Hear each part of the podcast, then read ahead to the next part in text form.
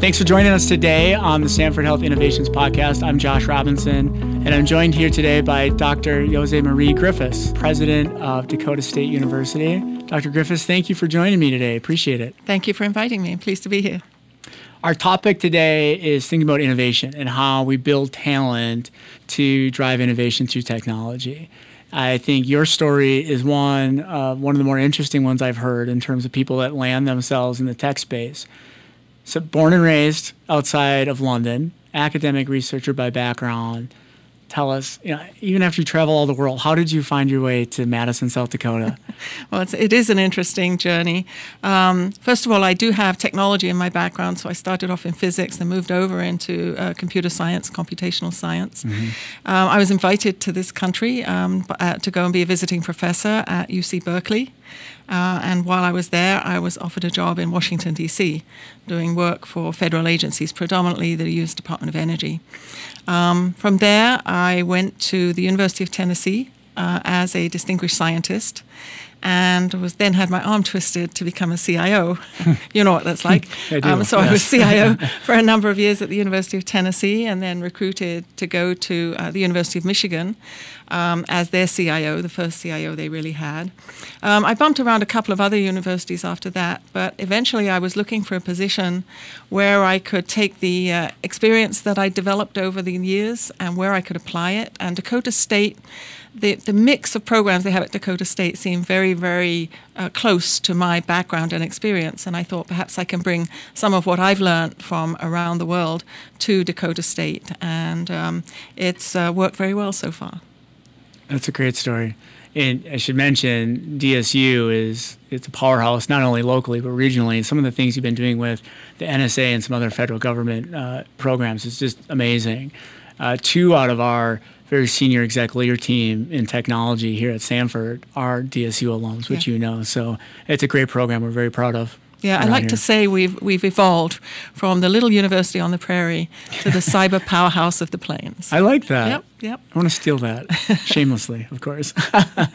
so we're talking about innovation, and uh, that's a term we come across a lot in our field. Frankly, it's a term that's a little frustrating to me because I think it's it can be overused, and I haven't really found you know, you ask two people that question, you get for sure two different answers. So, what, what does innovation mean to you? How do you define that? Uh, to me, innovation means um, looking at developing uh, solutions to problems that haven't been developed before. In a way, that's the researcher in me. I'm always mm-hmm. looking at sort of generating new knowledge or new approaches. I think to uh, you could you can teach innovation, you can teach the process of innovation, but innovation is almost a mindset. Mm-hmm. You have to have people who are willing to take risks, careful risks, but nevertheless willing to go and look outside the box and try something new. If you're not willing to take a risk, you can't be innovative. Mm-hmm. Um, so to me, that's a key element for for innovation. And technology, of course, breeds innovation um, just in and of itself. It allows you to think about doing things in new and different ways. Um, and every now and then you have an aha moment that really takes you forward a big leap. And uh, that's very satisfying for people who are entrepreneurial in nature, people who are innovators, people who like to do new things. You know, we had dinner uh, probably about a month ago mm-hmm. now. You were kind enough to invite us in your home. And then the very next day, you know, I bumped each, into each other in the airport. Yep. You're going to Silicon Valley. I know you have testified in Congress and, and other things in D.C. You cross paths with leaders locally, globally, nationally. Who do you see that's doing innovation really well? Well, I think everybody tries to do some innovation. um, you know, um, I think that we see some of the big companies. I think you know Amazon has turned us on our heads in the way we think about things we do every day. Mm-hmm. It's changed people's lives in, in quite very distinct ways. Um, in education, I've seen um, uh, Arizona State University has a very entrepreneurial president that thinks out of the box and mm-hmm. pushes the envelope a lot. I've enjoyed interacting with him and watching the way he develops. Um, I think, but I think everybody um, is trying in a way to innovate. So the first to market are the people who try to innovate. Um, there are organizations that stay back in your own field. I mean, in healthcare, we've seen tremendous innovation driven by technology, and now we're looking at uh, turning that again on it on its head. As we say, you know, a lot of healthcare is not going to happen at the big major medical centers. It's actually going to switch over to um, healthcare in the home, mm-hmm. particularly for people who have chronic conditions, where you know they don't really need every single visit to go to the major medical mm-hmm. center, but can report back and be managed, have their have their circumstances managed remotely through the use of technology. So I think innovation happens all over the place. Um, we are t- we do tend to be a little resistant. Even I'm a little resistant. Every time I'm asked to change a password, I think, really, do I have to do that yeah. one more time? because you know I have lots of passwords for lots of systems. Um, so we resist always resist a lot. I did a study on diffusion of innovations. Um, a number of years ago, and Everett Rogers had written the book, The Diffusion of Innovations, mm-hmm. and, and he came uh, to work with us. And we looked at innovations in information systems and information organizations. And it was very clear to me that no organization can innovate in all areas. You can innovate for a while. You can be very successful at innovating for a while, but you just can't innovate on everything all the time. It's too stressful. It takes a lot out of you, right. and you you you just can't quite consolidate on the innovations that you do make successfully. So I think we see people coming in and out of the innovation cycle. I don't think anybody in particular or any one organization is particularly innovative over any other. The key ultimately is going to be how and when do you move?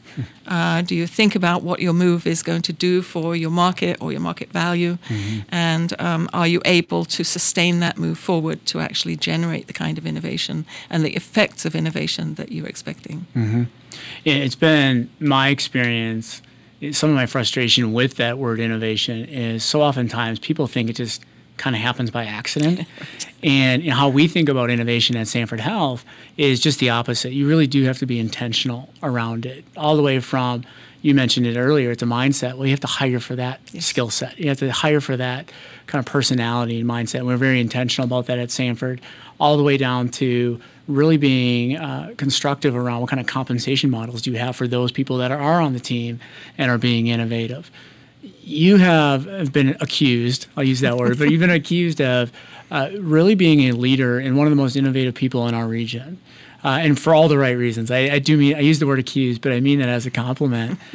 How do you think about innovation at DSU, or how does organizationally DSU approach innovation? Well, when I arrived at DSU, I, I took a little time to to find out a little more about what DSU was, uh, how it had mm-hmm. evolved to where it was, what we were doing well, what we seemed to be um, built a strength, what seemed to be our strengths, and then. So you didn't come in and change everything no, on you, day two. There are those people who come and sweep clean. I yeah. think that's the wrong thing to do. First yeah. of all, you'll lose a lot of good people that way, and that's never been my mindset. I think every individual wants to do a good job Sometimes they're not in the right kind of position. Mm-hmm. Uh, sometimes, sometimes it really isn't going to work out. But for the most part, people want to do the right thing. So I found at Dakota State a very, very good series of academic programs in the area of focus that they have, which is computer science and cybersecurity. Very, very good programs. But what I found was while they were a leader nationally, they perceived a leader nationally by a narrow set of people, every every academic institution in the country is chasing computer science and, and cybersecurity, mm-hmm. and many institutions have deeper pockets than we do. So the question was, how can we stay in the lead pack? And we then made, made changes so that we could stay in the lead pack, and that was to develop a research activity. Um, we're opening our new first research facility uh, in a couple of months. Um, we strengthened our academic programs. We took that niche mission that we have, which is to be the computer science information technology school of the public higher education system in South Dakota, and instead of seeing that as a weakness, saying, well, all the things we can't do, we strengthened we strengthened our resolve around that mission and said, what else can we do that focuses on this mission? And how can we, we make that uh, strong throughout the institution? And yeah. then, of course, you attract the people who, who can help make the, uh, the dream a reality. It's a process, though. It is. It takes time. It takes energy. That's why you can't innovate in all areas all the time. You just be exhausted. Yeah. I mean, yeah. You know, it just takes a lot out of you. Yeah. My role as CIO here at Sanford uh, it's a role I've been in now for two, two and a half years. uh, was asked to step into the role because I don't have a deep technology background. We recognized our team was at a point where we really needed to go through a business transformation, and I was asked to help lead them through that. And so I don't really look at my value to the team as driving some of the deep technical work, but really driving some of the talent things. So this is mm-hmm. a, a topic that's something very near and dear to my heart. I read a study a few weeks ago that suggested less than a quarter of new graduates coming out of undergrad uh, want to work for a large organization. You know, more than half want to work for those startup, really small, nimble, agile organizations. So the reality is, I, I lead a 700 person technology team that's in support of a $6 billion enterprise. You know, one, how do you interpret those statistics? And two, you know, there's a lot of people that are in, in kind of my shoes. You you're leading not a startup, not a small team. How do we approach it? How do we be attractive to the kids you see every day? Uh, I, I, think the statistics are largely right, especially with this new generation of young people. Mm-hmm. They're um, animated by new ideas and they, they want to follow those those ideas. They don't see themselves in a single career or a single job for life. That's mm-hmm. just not the mindset they have. Probably not the mindset a lot of their parents had. So I think what what you have to do is to find ways to uh, engage them and get them engaged in that entrepreneurial mindset. Mm. Um, I believe we're going to have an, an, innovation economy. We're going to have an entrepreneurial and innovation economy going forward. The world is changing. Um, that doesn't mean you don't have large organizations, but within the large organizations, you need to have these entrepreneurial pockets that allow people to move forward. Mm. And then perhaps in a large organization, you may have an opportunity to give people a little bit of a break between innovations, and then they can go on to the next one. Um, in the universities, it's the same. I mean, gosh, we have the reputation of being the most bureaucratic, slowest institutions to change, yeah. which is one of the reasons why I'm at Dakota State. It's relatively small and therefore mm. can be much more agile in responding to change. But I think what I brought to the university was a real sense of who are we doing this for? What's, what's our audience? Who's our customer? How do we play a role not only in Madison, South Dakota, a town of 7,000 people scattered about, but how can we help build the economy in South Dakota generally and then in the region? Um, if you look at the, um, the growth of startups, for example, uh, around the country, there's nothing in the middle of the country. Uh, if you look at the cybersecurity businesses, there's nothing in the middle of the country. There's a huge opportunity right there just looking at the map. Mm-hmm. And uh, we have an opportunity to do a lot in that regard. As you think about developing tomorrow's workforce, mm-hmm. as it relates to innovation, what are those skills and competencies you see people really needing to invest into the most? Oh, they have to be um, they have to have they have to be open minded. They have to be open to new ideas. Um, they have to be um, uh, able to communicate in different ways with different kinds of people. Uh, that's that's clear. All, all, kinds of things. They have to have very strong analytical and thinking skills, so that they can look at opportunities and decide uh, whether that's the way to go forward. Um, and this, this, and they have to be willing to try, try, fail, and try again, um, which is the mark of an entrepreneur, of course. Mm-hmm. You know, we we obviously have the challenge. We have 700 people on the team today. And so the next question, logical question would be, well, okay, great. How do I develop those skills in, in the team members I already have? A couple of ways we think about that within our technology team is exactly that. We like to run fast, work smart. Uh, we want to celebrate our failures. Uh, so often you don't win or you don't learn as much when you win as you do mm-hmm. as when you fail. And so we've gone so far as we give out awards for people that tried something new and brave and exciting and it didn't work out. Uh, we want to be able to celebrate those things because the fear of failure is what we felt has held us back so often. Uh, what are some other things you have seen work or think would work really well with those organizations that have got a team today? Mm-hmm. How do they develop them and have them be more innovative? Yeah, I do. I do like the idea of celebrating failure because you'll learn from it more. You'll learn more from failure than you will from success mm-hmm. because you become too cocky, really, mm-hmm. if you're too successful. Um, I I had an organization like yours um, at the University of Michigan, a thousand IT people reporting to me as CIO. So, mm-hmm. and I was an unusual choice as CIO. I did not come up through the IT ranks. Mm-hmm. Okay, I came up through the research ranks. But um, we created one organization organization that was um, very, uh, very much at the forefront of technology and applications, and we put certain uh, groups of people together, faculty and IT personnel, to brainstorm ideas and put them into an environment where different projects could share ideas across projects. So, a lot of cross pollination of ideas, even if they were working in different areas. Um, and I think we see that now. Um, we're building an incubator for mm-hmm. spin off, new business spin offs, and people keep saying to me, Well, what kind of building do you have to have? When I said it has to be fairly open because you don't innovate in isolation, it has mm-hmm. to be mm-hmm. fairly open. People have to be able to get together, people have to be able to network with other entrepreneurs and with people in established businesses so that there's this constant learning going on about what possibilities are, what the precautions should be, what you should watch out for, what the barriers are, and then get help in terms of moving forward together. So I'm very much, I mean, I was, for a while, I was a collaborating scientist. I took that term as, as a great term of, uh, of art, um, the art of collaboration, um, and I think that's, that's very important as we go forward. So I would say finding groups or projects where there can be cross-pollination of ideas, not, not necessarily on just that thing you're focused on, mm-hmm. but on how you approach it, how you reward people, how you encourage people when they seem to be at a, at a barrier, how you help them get overcome that.